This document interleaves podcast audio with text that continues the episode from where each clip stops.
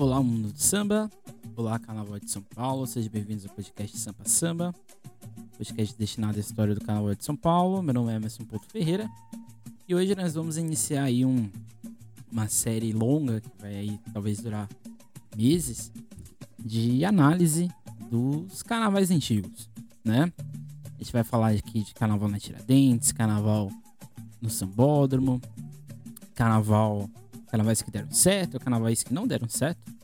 Então fica aí desde já, se você quiser alguma sugestão é, de algum desfile, de algum momento do carnaval de São Paulo que seja relembrado, fique, fique, eu fico aqui às ordens, né, para você que está aí nos ouvindo, certo? É, antes de mais nada, um recado, né, o mini curso que eu darei no Diálogo sobre a História, na, no programa de pós-graduação da U F P R. As inscrições ainda estão abertas até o dia quinze de setembro, certo? É, esse minicurso será sobre como pesquisar o carnaval, as dificuldades e assim por diante. A gente vai passar por várias é, questões teóricas, desde o riso, identidade, tradição, questões históricas dos carnavais de São Paulo, Rio de Janeiro, Recife, Salvador, e até chegar no uso desses recursos dentro é, do projeto de pesquisa, certo? Hoje, o nosso podcast é uma reverência ao palco, né? No caso aqui, ao Sambódromo de São Paulo. O Sambódromo de São Paulo já passou por vários lugares, é, já teve desfiles, por exemplo, no Ibirapuera, no Anhangabaú, na São João, na Tiradentes, e atualmente, né, desde mil novecentos e noventa e um, né, noventa e um, né, e noventa e um já estava sendo desfilada, é, onde hoje é o Sambódromo do A M B, porém o Sambódromo só fica de fato pronto, né, concretizado em mil novecentos e noventa e seis. Então a gente vai fazer aqui uma, um paralelo, a gente vai sair aqui da Tiradentes, vai, sair, vai chegar lá no Sambódromo do A M B. Então, esse é o podcast de hoje. Então, um palco dentro de uma peça de teatro é fundamental, ou até mesmo o gramado e um jogo de futebol são espaços imprescindíveis para que o espetáculo dê certo. A boa acústica, a boa iluminação, o melhor aproveitamento do cenário proporcionam um visual atraente e que irá promover a melhor sensação possível para quem irá curtir a peça. Assim como um bom gramado, a sensação do ambiente consegue promover uma melhor sensação para quem vê o jogo de futebol. E no carnaval isso não é diferente. Das arquibancadas balangando, né, é, da São João até o concreto do Sambódromo, né, o carnaval paulistano vivenciou múltiplos momentos dentro de sua organização e, fei- e feitio. Desde arquibancadas que duravam meses para ser montadas e desmontadas, até enchente e lama na estreia do Sambódromo. A ideia do podcast de hoje é perpassar pelos, pelo ambiente que promove mas, e faz possível, né, que o nosso riso carnavalesco seja possível, que é o Sambódromo. É, aqui eu vou me basear basicamente é, em jornais, é, tanto a Folha de São Paulo como o Estado de São Paulo, ok? É, acho que é uma das principais, um dos principais meios de a gente entender muitos aspectos do carnaval é, de São Paulo.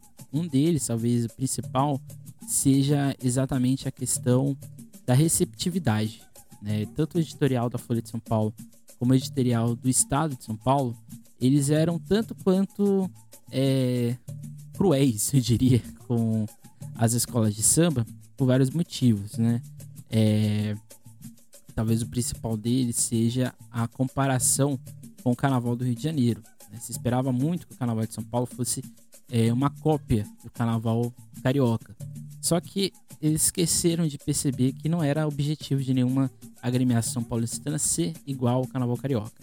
Então, boa parte desse imaginário de que o Rio, o Carnaval de São Paulo, é uma cópia do Carnaval carioca, passa pe- p- pelo editorial, seja em jornal, seja é, em vídeo, né? Principalmente nas comparações que são realizadas, é, e que não é muito legal, eu já sempre disse isso, né? É uma burrice você partir é, do Carnaval de São Paulo e do Rio de Janeiro a partir da comparação, certo? Mas, no editorial de mil novecentos e setenta e sete do Estado de São Paulo, a manchete era exatamente os preparativos para o novo espaço de desfiles que começava a despontar na Avenida Tiradentes. Para quem não é muito conhecedor de São Paulo, a Avenida, a Avenida Tiradentes faz parte do que hoje chamamos do Corredor Norte-Sul, em conjunto com a Avenida vinte e três de Maio e Santos Dumont. A Ela fica localizada entre a Estação da Luz até a Marginal Tietê e foi idealizada e construída pelo primeiro prefeito da cidade de São Paulo, ou seja, uma via que viu ser construída a cidade. Nela se encontra a Estação da Luz e também hoje, né, que seria o Museu da Língua Portuguesa, a Pinacoteca do Estado, o Parque da Luz, o Mosteiro da Luz e também hoje, né, Museu de Arte Sacra de São Paulo, a Rota, né, o Batalhão da Rota, da Rota e também é, um presídio, né, que fica, ficava ali no presídio que foi utilizado, inclusive, no período da ditadura militar, e a antiga sede da Escola Politécnica, que hoje é o Arquivo Municipal de São Paulo, e também nela, né, ali próximo, fica a FATEC. Ou seja, muito dos, muitos dos acontecimentos políticos, culturais e econômicos da cidade passaram pela Avenida Tiradentes e que em mil novecentos e setenta e sete ganhou um novo componente, que é o Carnaval.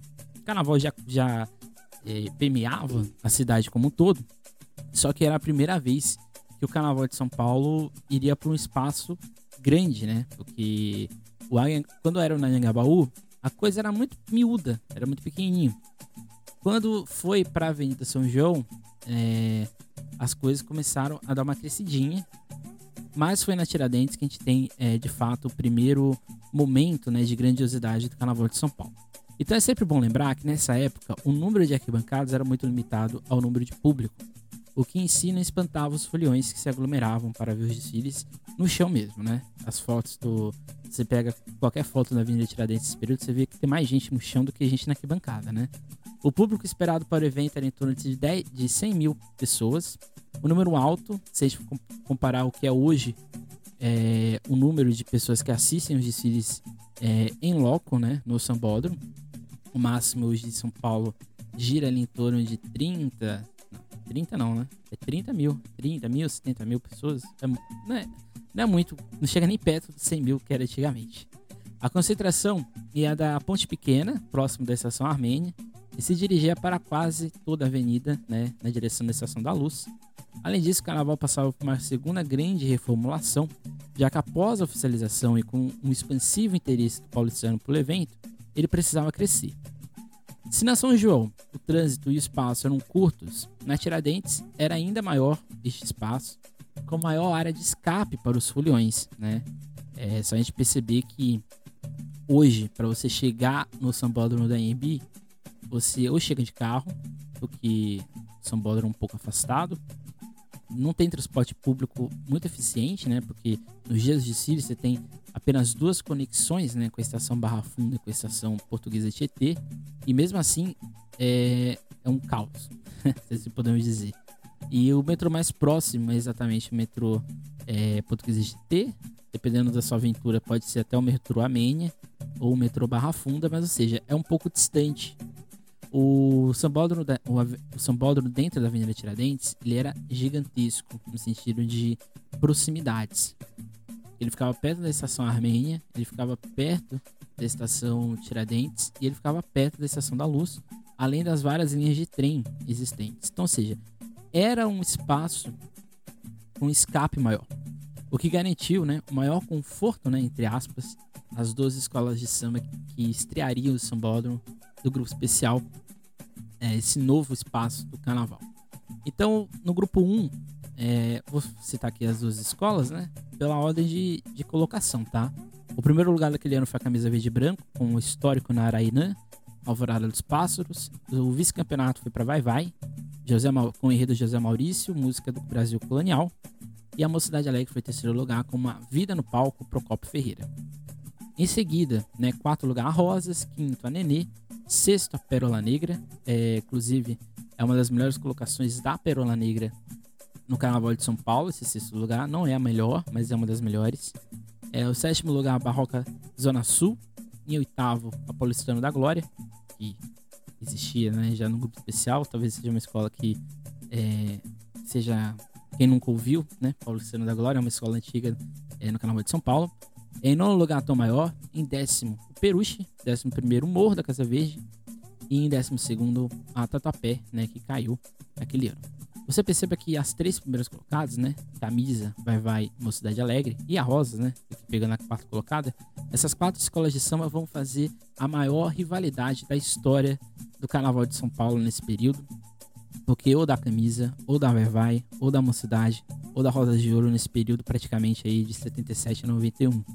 Você tem alguns momentos, né, a Nenê e a Peruche que vão lá e, e abocanham alguma coisa, mas o Carnaval de São Paulo na Tiradentes, ele vai ficar, ele vai ter como grandes protagonistas a Mocidade Alegre, uma escola que é, em setenta e sete iria completar dez anos, é, a, a Rosa de Ouro, uma escola que tinha nascido ali em setenta e um, é, a Vai Vai e a Camisa, que a Vai Vai estava retornando, estava se tornando uma escola de samba ali na década, no final de sessenta para setenta, e a Camisa Verde e Branco, que também recentemente tinha se tornado escola de samba. Então, ou seja, as escolas de samba mais novas da cidade, dentro desse espaço que foi a Avenida Tiradentes, elas começaram a se despontar e, principalmente, elas começaram a ser protagonistas do evento, do espaço e assim por diante.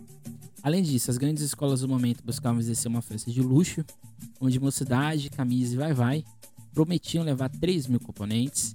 De fato, algumas, uma, algumas delas eu vou é, esse número mesmo, é, na busca dos vinte e quatro mil cruzeiros de premiação que eram destinados à campeã.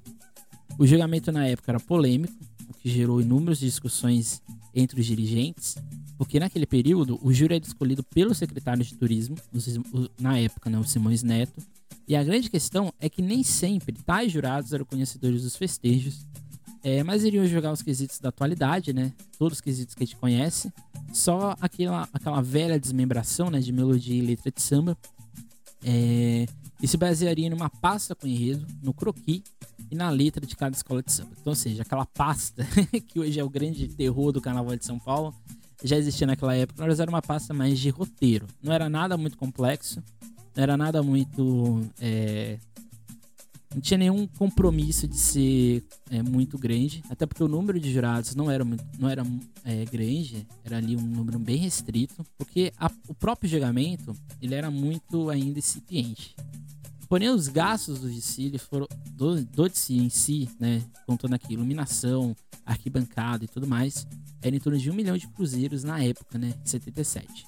A passarela possuía longos novecentos metros, porém somente nos quinhentos metros é que de fato começaria a cronometragem, ou seja, quatrocentos metros eram de pré-desfile, né? Então, ou seja, a escola ficava armada e ali ela já estava desfilando. E a arquibancada, ela ficava é, um pouco, ela ficava praticamente ali É, com oitocentos, setecentos metros do desfile, porque as arquibancadas elas eram mais largas em extensão, porque elas não eram muito grandes para cima, né? Elas não cresciam muito. Então as arquibancadas tinham que ser muito largas para exatamente poder é, comportar o público, e até mesmo para não ter uma superlotação, porque não adiantava, né? Sempre tinha superlotação. É, se você for ver algumas matérias dessa época, você vai ver que tinha até acidentes. É, e era uma diversão, gente. Assim, se você... Eu, não, eu nunca vi um desfile na Tiradentes, não tive essa oportunidade, mas toda vez que eu leio as matérias desse ano, eu acho super divertido, porque sempre tem algum, alguma coisa inóspita que acontece, você gargalha, porque era engraçado mesmo. É, muito do que hoje, se hoje as escolas de samba de São Paulo, inclusive as mais novas, né, ali da década de setenta, de oitenta, tem um público fiel, é por causa do período da Tiradentes, né? Essa proximidade que as escolas tinham com o público, né, era, muito, era muito maior, né? Não tinha, por exemplo, uma distância muito grande, né, que tinha ali entre...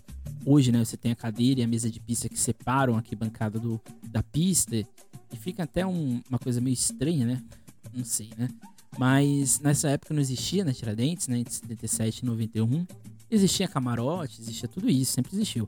Mas ele não, eles não eram muito proeminentes, né? O que era mesmo proeminente era o público, era um povão mesmo que ia lá, lotava e, e fez o Carnaval de São Paulo ser o que ele é hoje, né? É, então, de certa forma, né, se podemos dizer, é, o espaço da Tiradentes ele era, muito arma, era, ele era muito amador, né? Ele não tinha nada muito de luxo, tinha nada de muita complexidade nesse momento. Mas é isso que importa, porque ele existiu e ele moldou o Carnaval de hoje, né? A iluminação e o som eram ainda muito precárias, porém para a época um avanço dentro do Carnaval da cidade, O detalhe do improviso era a decoração, né? Que ainda era remanescente do Natal de setenta e seis e que na reportagem do Estado de São Paulo tem uma, é uma crítica bem grande, até mesmo contundente, bem debochada do repórter. Assim, a Tiradentes foi um verdadeiro desafio e risco para a prefeitura. De um lado, a complexidade de fazer um desfile grandioso em uma cidade que estava ainda querendo gostar de carnaval.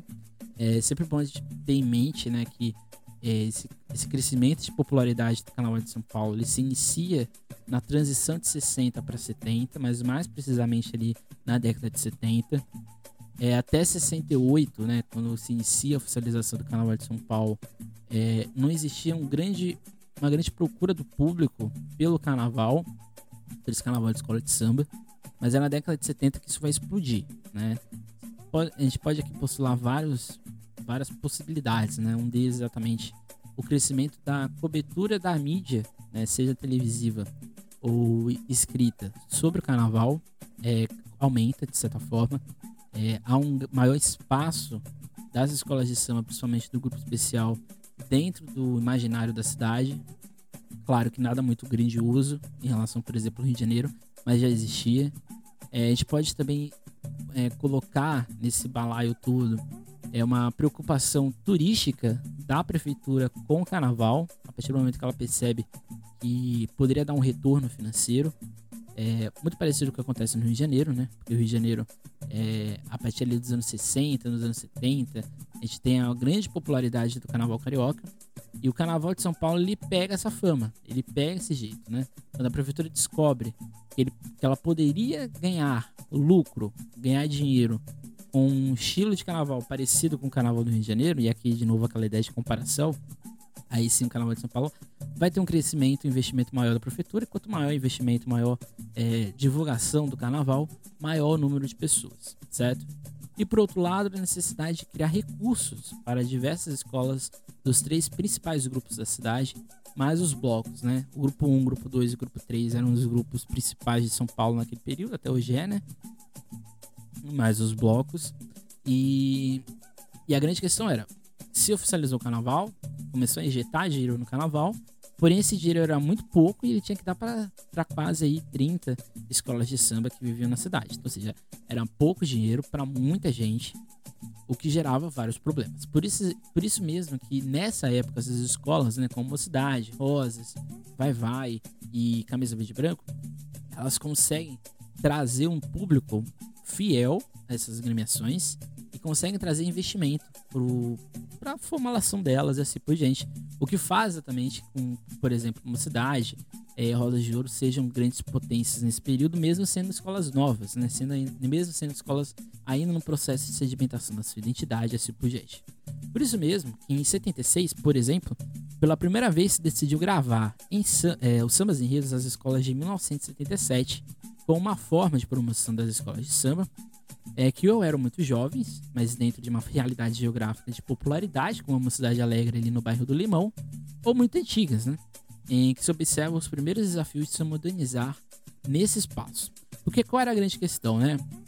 O C D, é, o C D não, na época era o L P, né? O L P é, era muito, já era comum no Rio de Janeiro, né? As gravações já estavam acontecendo lá, e... E essa ideia fonográfica, né, de tornar o carnaval uma forma fonográfica, ela vai de fato existir em setenta e seis. Quer dizer que não existiam, não existiam sambas gravados antes de setenta e seis? Existiam sim, tá? Se você for pegar no YouTube, você vai encontrar vários desfiles, vários sambas, né, antes de setenta e seis. Porém, de forma organizada, como um L P, isso vai acontecer de fato para o carnaval de setenta e sete, né? Então, seja do finalzinho de setenta e seis para setenta e sete. Por quê, né? É, nesse período em que não existia, né, nenhuma, por exemplo, não existiam canais, é, porque a gente pensa assim, ah, existia televisão, mas a televisão também não era é, muito ampla é, em canais, né? Também o, o jornal, ele era muito, era muito popular na época, mas às vezes assim ele não conseguia transmitir um samba enredo, ou o que era o carnaval. Então o C D ou L P, ele foi e ainda é um importante veículo de distribuição do carnaval, né? Hoje talvez ele perde um pouco de espaço, mas é, acho que isso está acontecendo aí já faz uns dez anos que o, o C D em si, ele perde a sua, a sua importância exatamente por causa dos meios digitais, né, das plataformas digitais e assim por diante, mas ele foi um importante meio de divulgação do carnaval. Se a gente lembra de algum desfile por causa do samba enredo, por causa exatamente é, dessa, do que é falado. Não é à toa, né, que o desfile da camisa verde e branco na Araínã ele vai se tornar um hino extraoficial do carnaval de São Paulo, exatamente por causa da distribuição que foi feita. Chegou até, inclusive, no Rio de Janeiro, e até hoje, se você for lá no Rio de Janeiro conversar com várias pessoas que estão ali no estudo do carnaval, você fala camisa verde e branco, muitos deles vão lembrar do Araínã, porque foi um samba muito famoso e até hoje, né, é um dos melhores sambas da escola do carnaval. Então, citando o, Deni, o Denis Teresani na sua tese de na sua tese de pesquisa na U F M G, é, o nome da tese da Avenida São João, Avenida Tiradentes, uma análise das representações jornalísticas sobre a reconfiguração dos desfiles carnavalescos da cidade entre sessenta e sete e setenta e sete, é, ele cita que somente os desfiles atraiam aproximadamente trezentas mil pessoas. É evidente a grande empatia que a população demonstrava pela festa. A necessidade de transferi-los para outro local, capaz de abrigar de maneira mais confortável e segura tanto espectadores como sambistas, era de extrema urgência. Essa possibilidade vinha sendo dis- discutida desde mil novecentos e setenta e quatro, mas só em setenta e sete seria realmente efetivado. Ou seja, o carnaval em sua estrutura sempre foi um, um percalço dentro da formação da cidade de São Paulo, em um embate constante entre o poder público, escolas de samba e o setor privado. O poder público, é, depois do carnaval de setenta e sete, a grande questão era a promessa para um novo, uma nova, melhor estrutura para o carnaval de setenta e oito, e o atual, o então prefeito e o atual governador do estado de São Paulo é, não enxergavam com bons olhos, né? Por mais que a oficialização tinha, houvesse ocorrido em sessenta e oito, isso não, não garantiu, de certa forma, um melhor, ou no caso, uma melhor estrutura para o carnaval. Isso vai demorar muito. Talvez nunca foi efetivado até hoje, né? Uma estrutura decente para o carnaval nunca existiu, nunca tem, exatamente porque o carnaval não é uma festa é, vista pelo setor público a longo prazo. Ela é uma festa que é investida pelo setor público, ela é, mas é uma festa muito local ainda, né? Se você for no, no portal de transparência da prefeitura, principalmente ali na parte da Secretaria de Turismo, você vai ver que os números do carnaval são enormes, né? Mas o investimento ainda é um pouco deficitário se a gente for comparar, né?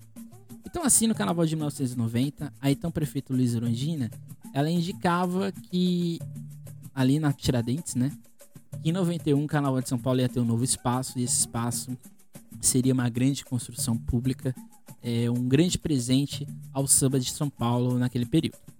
O investimento para o que ela chamaria de Sambódromo, é, que iria acontecer, iria ser ali na região da Anhembi, era em torno de um vírgula cinco milhões de dólares, onde na concepção da prefeitura seria de retorno imediato, né, uma vez que tais empresas poderiam explorar comercialmente os espaços internos do Sambódromo, além de explorar as áreas de lanchonete e restaurante. Isso nunca aconteceu até hoje, né, diga-se de passagem. Ao todo, a obra foi orçada de sete milhões de dólares e na conversão do período de seiscentos e vinte e três mil cruzados. Podemos perceber assim que na preocupação da prefeitura era de gastar, né? Não era investir, era de gastar para economizar, uma vez que mais, é, uma vez que não mais precisaria mobilizar investimento para obras temporárias, como na Avenida Tiradentes. Outro ponto muito interessante seria a exploração comercial do ambiente para o ano todo, o que nunca de fato conseguiu ser efetivo, bem como nenhum lanchonete ou restaurante mostrou interesse na área, o que explica o fracasso e a necessidade de se privatizar o espaço, que aos olhos da gestão atual, né, aqui é a gestão do então prefeito da cidade, Bruno Covas, e também do antigo prefeito, o, o Dória, é, não gera um lucro imediato. Qual é a grande questão do Sambódromo de São Paulo, né? Ele está isolado da cidade, né? Ele, tá, ele pode estar numa zona de fácil acesso para quem tem carro, né? Mas para quem não tem carro, chegar no Sambódromo de São Paulo é um percalço, é um martírio. Ou você chega de Uber, ou você chega de ônibus e reza ainda para o ônibus passar na, no horário que você chegar ali no ponto. Então, ou seja, não é tão simples é, o chegar no Anhembi. O Anhembi, ele sempre foi, né, e aqui citando todo o complexo, sempre foi um importante palco de eventos, mas eventos muito localizados, né? Bienal, alguma feira de alguma área específica. Mas o Sambódromo em si, né, que é exatamente a parte dos desfiles, ele era utilizado apenas, vamos ser bem sinceros, ele é utilizado apenas uma, duas, três, quatro, cinco vezes no ano pelas escolas de samba. Embora, se, por exemplo, existam ensaios, existem, mas eles não são para o público. Então, se a gente for dizer de fato, o Sambódromo de São Paulo ele é utilizado ali, se a gente for comparar todos os eventos que utilizam a passarela, ele é utilizado poucas vezes. Então, essa plataforma nunca, nunca iria atrair gente para investir, por exemplo, em restaurante, em lanchonete para um, o evento no ano inteiro. Então, foi, um, uma, foi um, um investimento da prefeitura para a construção do Sambódromo que foi, de, foi ainda mais de alto risco.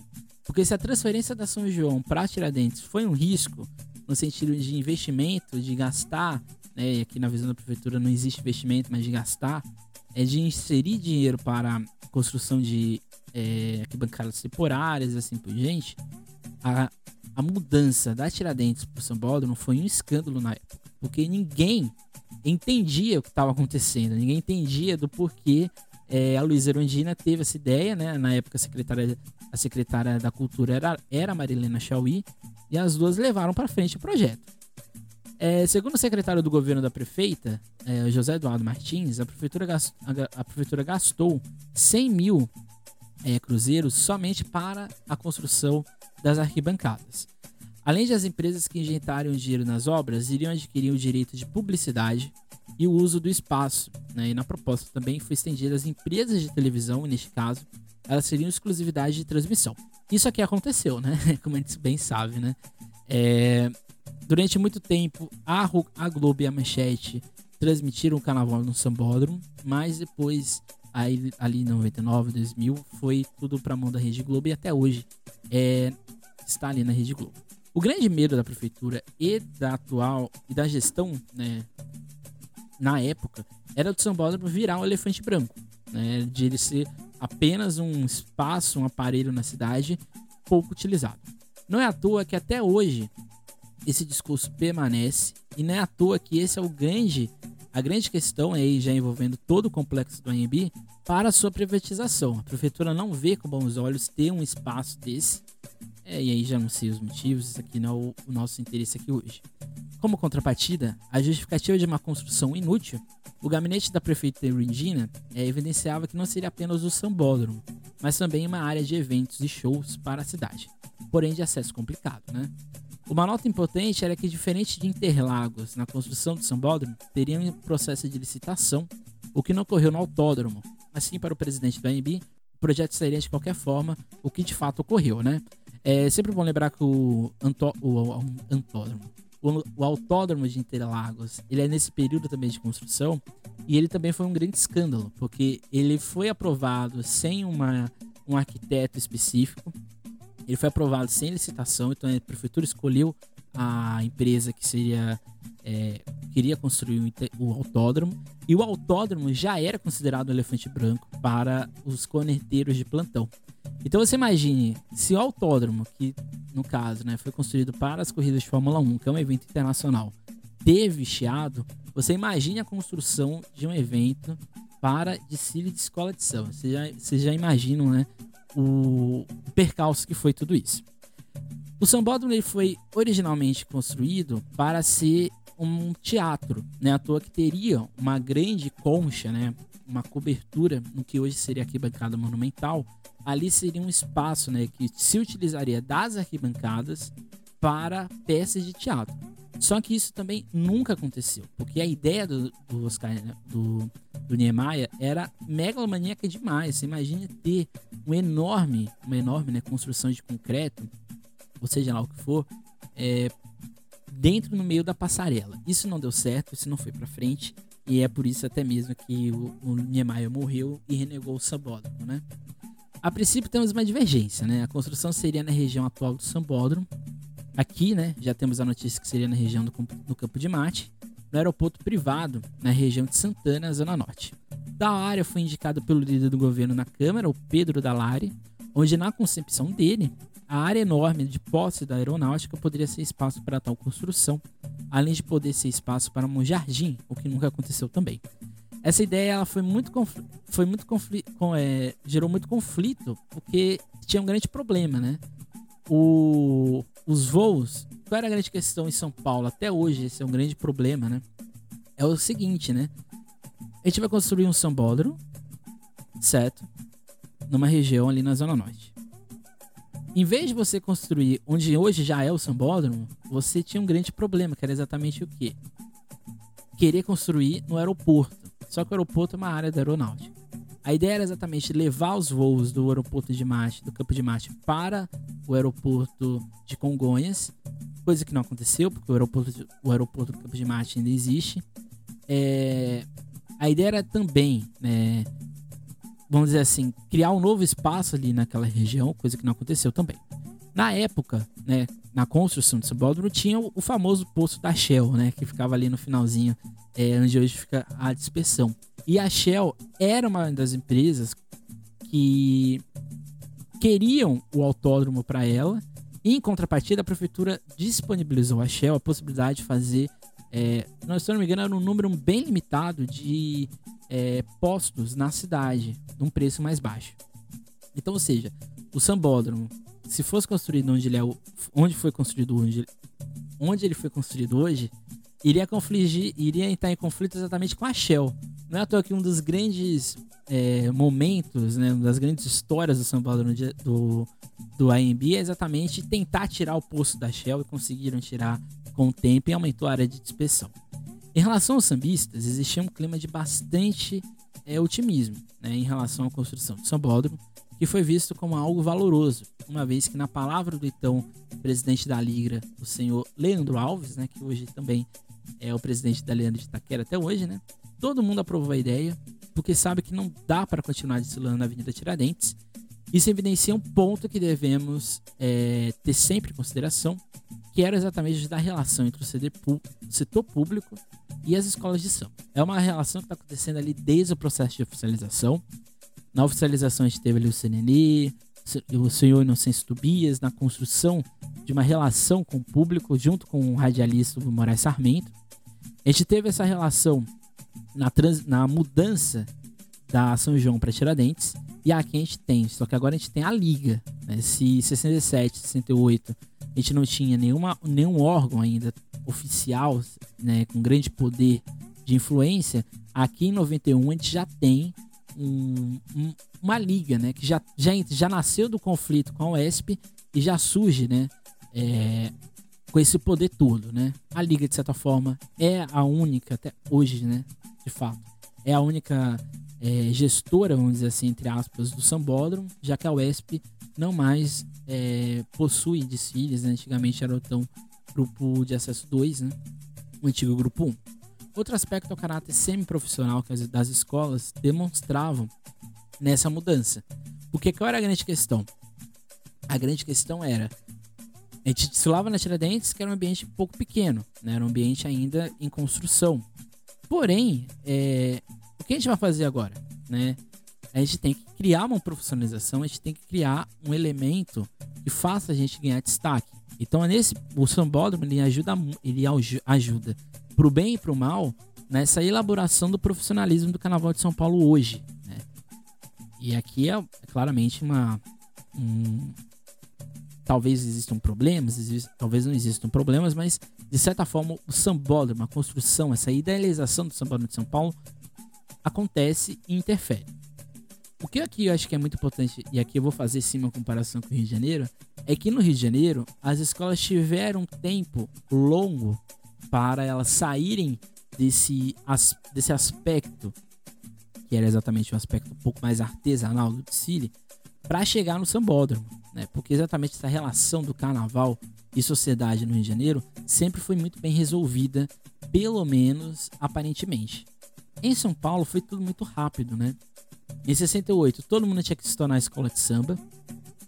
Em noventa e um surge o sambódromo, e se a gente for pegar nos trinta anos o processo de mudança do Carnaval de São Paulo, é uma coisa assustadora, né? Você pega os primeiros desfiles em noventa, noventa e um no sambódromo, e os desfiles desse ano de dois mil e vinte, você fica assustado, né, com um, um, o modo como as coisas avançaram. Nos últimos trinta anos, por exemplo, se a gente for pegar o carnaval do Rio de Janeiro, a gente vai ter mudança, sim. Mas a gente percebe que as mudanças elas estão acontecendo de uma maneira mais paliativa. Acho que em São Paulo as coisas foram muito rápidas. E eu acho que nem todas as escolas conseguiram acompanhar é, isso tudo. Dentro da, da Câmara de Vereadores existia um grande entrave, porque muitos eram contra, muitos eram a favor, e muitos eram é, nem contra nem a favor. Estavam ali no, no meio termo. Porém, porém, se a gente for ver na questão é, da sociedade no geral, isso era um pouco mais complicado. Porém, nem toda a sociedade era muito a favor, né? Se você for pegar tanto a Folha de São Paulo como o Estado de São Paulo, você vai ter na parte ali dos, das indicações, ou no, nas, na opinião do leitor, várias coisas engraçadas, né? Uma delas é do Wilson... Não, peraí. Uma delas é do... Deixa eu pegar aqui o nome dele. Do Rosemar Diógenes. Ele, e a nota dele era chamada Sambódromo e Buracos. Aí ele dizia o seguinte... Com relação à reportagem sobre a construção do Sambódromo pela prefeita de São Paulo, eh, Luiza Erundina, posso dar uma sugestão. Com todo esse dinheiro que se pretende gastar para que seu governo seja marcado através dos tempos, seria de muito mais utilidade para a população não só a construção de algumas milhares de casas populares, como sugeria a Folha, mas como também tapar alguns milhões de buracos que existiam na cidade. Isso aqui é uma de várias notas que existem eh, nessa cornetagem na construção de Sambódromo. Você perceba que, então, você tem o setor privado, que tinha grande interesse de investir e se projetar na construção de um, de um sambódromo que, de certa forma, ficou marcado no tempo. É, você tinha do lado várias visões dos setores políticos de serem contra e de serem a favor da construção do sambódromo.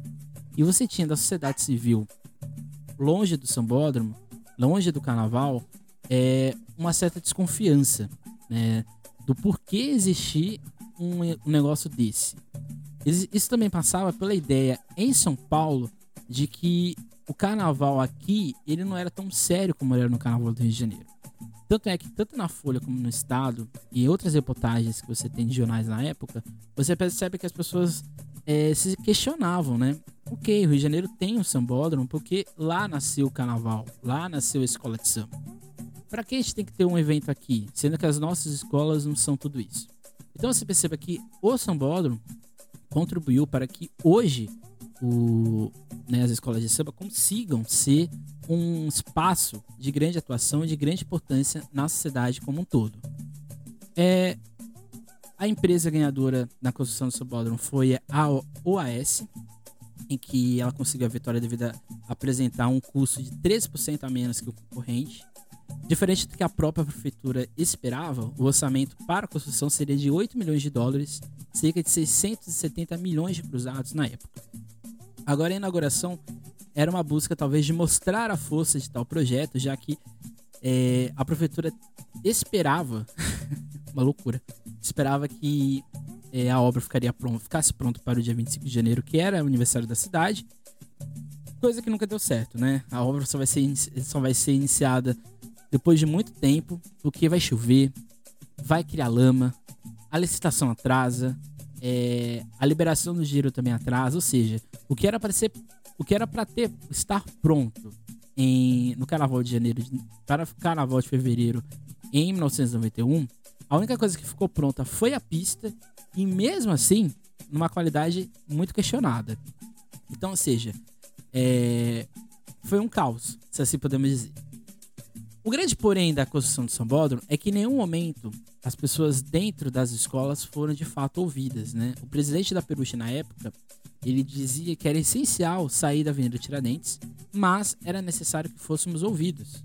Acho que o tamanho da pista é muito pequeno, deveria ter pelo menos seiscentos metros de comprimento. Então você imagina que as escolas saíram de novecentos metros de extensão total da pista para quinhentos e trinta metros, né, no que é hoje o sambódromo, aqui contando a concentração e dispersão. Na época a dispersão era muito pequena e a concentração menor ainda.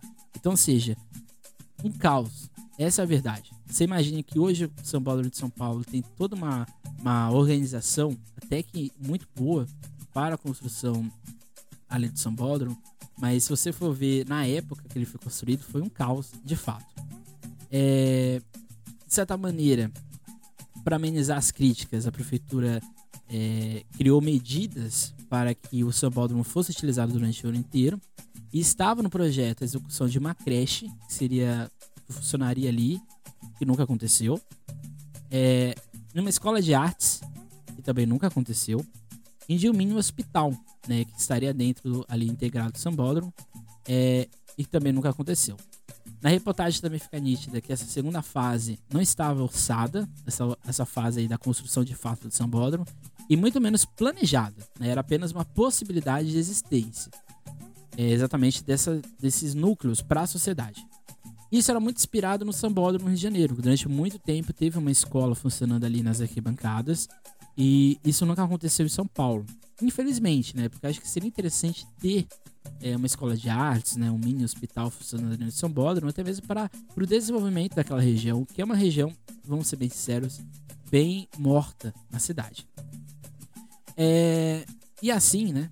A, as coisas mais bizarras aconteceram na, na elaboração do Sambódromo. Quando a prefeitura anunciou que precisaria de oito milhões de dólares para a construção do Sambódromo, a Folha de São Paulo criou uma tabela para para mostrar o que poderia ser gasto com esses, outro, com, esses oito, com estes oito milhões de dólares. Por exemplo, poderia se construir mil e oitenta e sete casas populares de trinta e seis metros quadrados, né, ao custo unitário de seiscentos e três mil cruzeiros. Poderia se construir treze postos de saúde completamente equipados ao custo unitário de quarenta e oito vírgula um milhões de cruzeiros. E poderia se construir dezesseis escolas com dezesseis salas de aula ao custo unitário de quarenta milhões. Ou seja, a ideia ou a visão do que era o Sambódromo de São Paulo era, de, era não, é desde mil novecentos e noventa e um e na sociedade no todo, de que a gente está gastando dinheiro da sociedade, o dinheiro público. A gente sabe que há um investimento, esse investimento ele dá retorno, não é um retorno dos melhores, no sentido de, é, de praticidade, porque esse dinheiro não vai diretamente para a prefeitura, e quando ele vai, ele não é a todo momento, ele tem um prazo ali para chegar, mas é, é evidente que o carnaval, de São, o carnaval em si, ele tem um retorno financeiro para a prefeitura, mas precisa mais, no caso, né, acho que mais é, claro ainda para é, a rede varejista, para a rede hoteleira, para os ambulantes, né, que fazem do carnaval uma fonte de renda. Talvez a prefeitura não seja a, que abocanha todo esse dinheiro, mas a sociedade civil no todo é beneficiada com o carnaval. E desde noventa e um, e desde a época da, da, da Tiradentes, já existia a, essa desconfiança com o carnaval de São Paulo, né? O carnaval de São Paulo pode fazer é, um desfile voador, e as pessoas vão ter desconfiança disso, né? Depois de vários estraves, desinteresse de organização do samba paulistano, é, o Sambódromo foi inaugurado no dia vinte e cinco de janeiro, é, em fevereiro, e, e foi um caos, né? É, as obras não foram terminadas, é, o novo Sambódromo ele já nasceu antigo, ou seja, as arquibancadas antigas da Tiradentes elas foram postas é, no Sambódromo, porque não deu para construir as arquibancadas. O difícil acesso contribuiu ainda mais para o, uma não adesão total do público no Sambódromo, é, e o que a, ocasionou principalmente problemas de locomoção.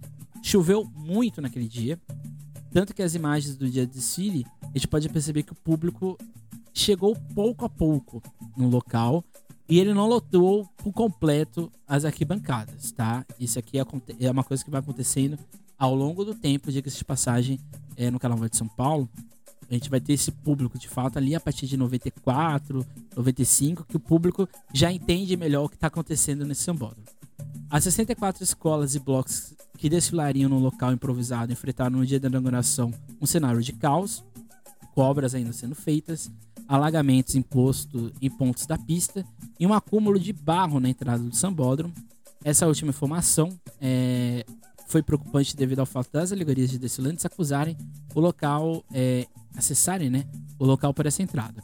Tanto que o desfile da Nenê de Vila Matilde, ele atrasou porque teve alegoria que ficou emperrada na lama e não conseguiu entrar. E a escola demorou algumas horas, para alguns minutos para desfilar. Um dado, um, dado, um dado bastante interessante foi que a maior quantia gasta na obra foi exatamente na execução da pista, duzentos e quarenta e sete vírgula cinco milhões de cruzeiros, e cento e quinze vírgula cinco milhões foram exatamente só para a pista que apresentava problemas, assim como as duas vias subterrâneas que cortam o, samba, o Sambódromo, né, que se encontravam alargadas. Para quem não sabe, o Sambódromo tem uma passarela por baixo dele, se desce algumas escadas, são duas, ali na, mais na região central do Sambódromo, você desce e você consegue ir para o outro lado. Isso que foi construído na época foi alargar, é, alagou tudo, então ninguém conseguiu acessar. Então as pessoas, teoricamente, tinham que passar por baixo da pista, até mesmo para facilitar. Isso não foi, isso nunca aconteceu, porque alagou e ninguém pôde usar naquele dia. Mas o otimismo era grande, né, entre os sambistas, principalmente pelo presidente da Liga, Leandro Alves. É, onde suas palavras, o Sambódromo seria um teste ao samba paulistano, sendo mesmo um marco, né? As obras devem ser finalizadas para viabilizar o Carnaval de São Paulo, é, além de vários outros problemas de limpeza na época, porque quando acabou os desfiles, a prefeitura não removeu as alegorias, as escolas também não tinham barracão, então, ou seja, foi um caos, né? Ao todo, a estrutura inicial improvisada contou com vinte e três módulos de arquibancadas ao longo de quinhentos e trinta metros. Atualmente, Sambódromo conta com nove arquibancadas, sendo uma delas com capacidade de sete vírgula cinco mil espectadores.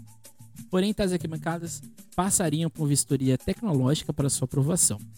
As, as arquibancadas contariam com é, doze graus de inclinação e com cobertura, algo que só ocorreu, né, nos módulos Avenida Olavo Fontoura, e teria capacidade de vinte e cinco mil espectadores, seiscentos e vinte e quatro nos camarotes, estes que ficariam ao centro da pista na área de recuo.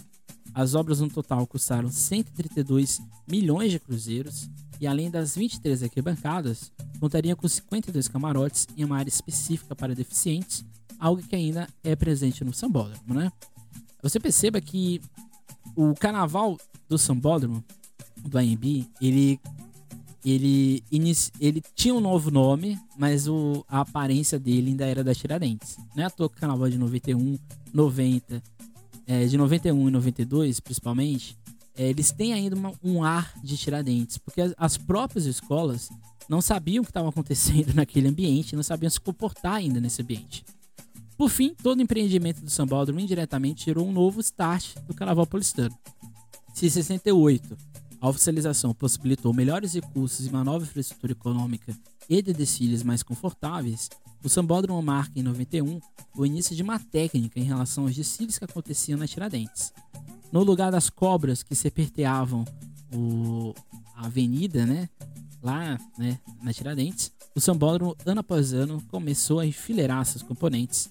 Se antes as alegorias sofriam para sua execução e locomoção, o espaço fixo na Zona Norte passa a exigir que as alegorias cresçam para a melhor dimensão do espaço e de atrativo para o público. É, isso também faz com que as escolas tenham que ter barracões perto ou da Marginal do Rio Tietê ou exatamente perto é, do Sambódromo, né? Tanto o presidente da Liga quanto o presidente da Rosas, o Eduardo Basílio, é, já anunciava que o Carnaval de noventa e um seria um ano de mudança e de profissionalização da folia paulistana. A ideia de progresso sempre foi algo comum no discurso de muitos presidentes e dirigentes do Carnaval paulistano, e noventa e um foi apenas um novo, um novo recomeço. Em sessenta e oito, as escolas foram reconhecidas pela prefeitura e em noventa e um elas receberam, entre aspas, um presente para a prefeitura, da prefeitura, para que elas se desenvolvessem ainda mais. É como se o carnaval, a partir de noventa e um, mas precisamente a partir de noventa e seis, é, com a construção do Sambódromo de fato, com as arquibancadas e tudo já estruturado, é como se a partir de noventa e seis, mas a partir de noventa e um, né, quando se muda de espaço, as coisas ficaram um pouco mais sérias, ou elas começaram a ter que passar por mudanças ainda mais drásticas. Então você percebe que todas as mudanças que ocorrem no Carnaval de São Paulo são muito impactantes, elas não são leves. Elas interferem muito, seja nas agremiações, seja no modo de desfile. É, a construção do Sambódromo representou também uma reformulação de transporte de trânsito em toda a região, que inviabilizou parte do trânsito da Marginal Tietê e fechou o acesso da Avenida Olavo Fontoura, coisa que acontece até hoje e que até hoje gera um caos que não tem solução alguma, né? O, a sexta-feira de desfiles em São Paulo é uma aventura para quem vai. Por tantos avanços da modernidade, da técnica e do espetáculo, fizeram surgir um Sambódromo e a sua contrapartida econômica é, ganhou ainda mais força. Então, ou seja, desde setenta e sete, quando eles vão para Tiradentes e reformula o Carnaval de São Paulo, até noventa e um, quando se reformula de novo o Carnaval de São Paulo, a Tiradentes e o Sambódromo são essenciais para o que hoje é o Carnaval de São Paulo. Se hoje a gente vê os bonecões lá se movendo, a gente vê todas aquela fili- aquelas fileiras hoje do, do Sambódromo de São Paulo, é, se a gente ficar lá no conforto, entre aspas, do Sambódromo, é porque desde setenta e sete estão, estão acontecendo mudanças constantes e diárias, certo? Esse foi o podcast de hoje. Semana que vem a gente vai aí relembrar alguns desfiles é, da Avenida Tiradentes e ainda uma primeira parte, né? Porque vai ser longo. E é isso, gente. É, até mais. Não deixem de seguir o nosso Instagram, Emerson Carnaval S P. Lá tem fotos, né, do Carnaval de Santos e de São Paulo. Não deixe de também, se você tiver interesse, de se inscrever no nosso mini curso lá na, no Diálogos de História da U F P R. O link está no Instagram ou, né, se você acessou pelo Facebook, você viu lá um Linktree, nessa árvore de link. Lá você tem a inscrição para o evento, que é até o dia quinze de setembro. É isso, até mais e tchau!